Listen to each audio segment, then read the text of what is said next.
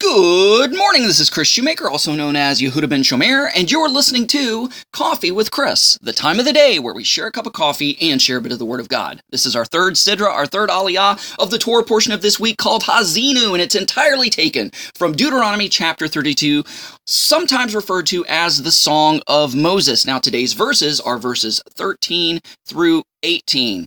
So let me let's go ahead and read those together. So it says.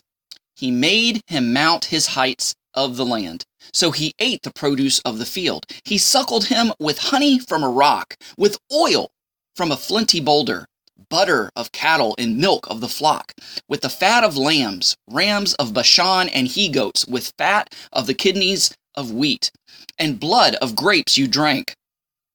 Jeshurun grew fat and kicked. You got fat. You grew thick. You gorged. He forsook God who made him. He mocked the rock of his salvation. They made him jealous with strangers and abominations. They angered him.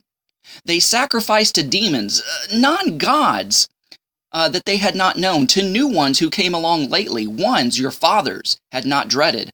The rock who birthed you, you ignored. You forgot God who brought you forth. Now, all this flowery speech may seem a little confusing, but we see in the first parts from 13 through 18 that of the miraculous things that God did for the children of Israel, how He provided for them food, clothing, and shelter, you know, uh, uh, uh, meat and, and, and, and uh, wine, milk, and honey, and all these things in the wilderness miraculously.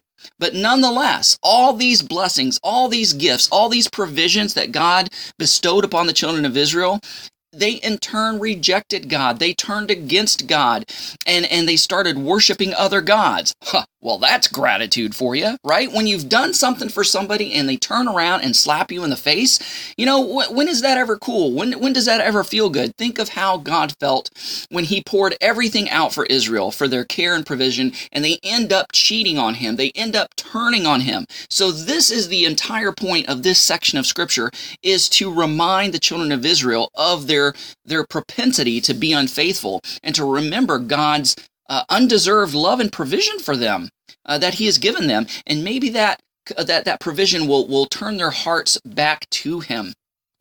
Now we we need to remember that gifts and blessings from God, the uh, that that these are blessings, these are gifts that are bestowed upon us. These are not rights. We do not deserve them, and we need to remember that.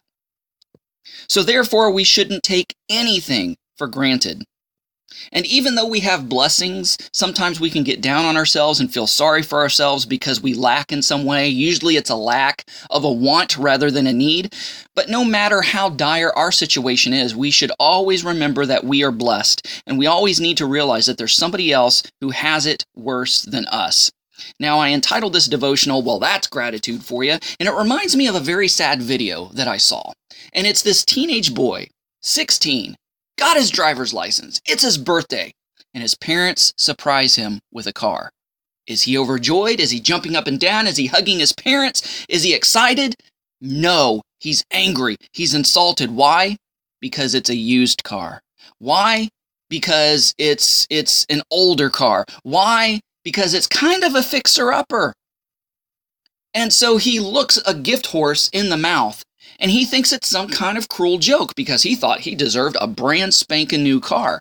No, you know, I've noticed that when kids get brand new cars, they're usually wrecked within three months to a year. Why? Because they didn't pay for it. So they hot rod about with it, they're careless with it. But if a child is made to buy their own car, they'll usually buy a used one, one that's a fixer upper. They take pride in that because they spent their blood, sweat, and tears, their hard earned money on it, and it means something to them. It's not just some kind of lavish gift that's bestowed and they don't really have no emotional connection to it. And so they they wax it every day, they wash it every day, they take care of it, they fix it up. You know, so this is this shows that we need to be grateful. We need to have gratitude. And as it says in 1 Thessalonians 5:18, in everything give thanks and this kind of echoes and reminds me of what James says that take joy in our trials and tribulations because we know that they develop patience and perseverance. Guys, thanks so much for listening. Go out there and have a great day. Shalom and God bless.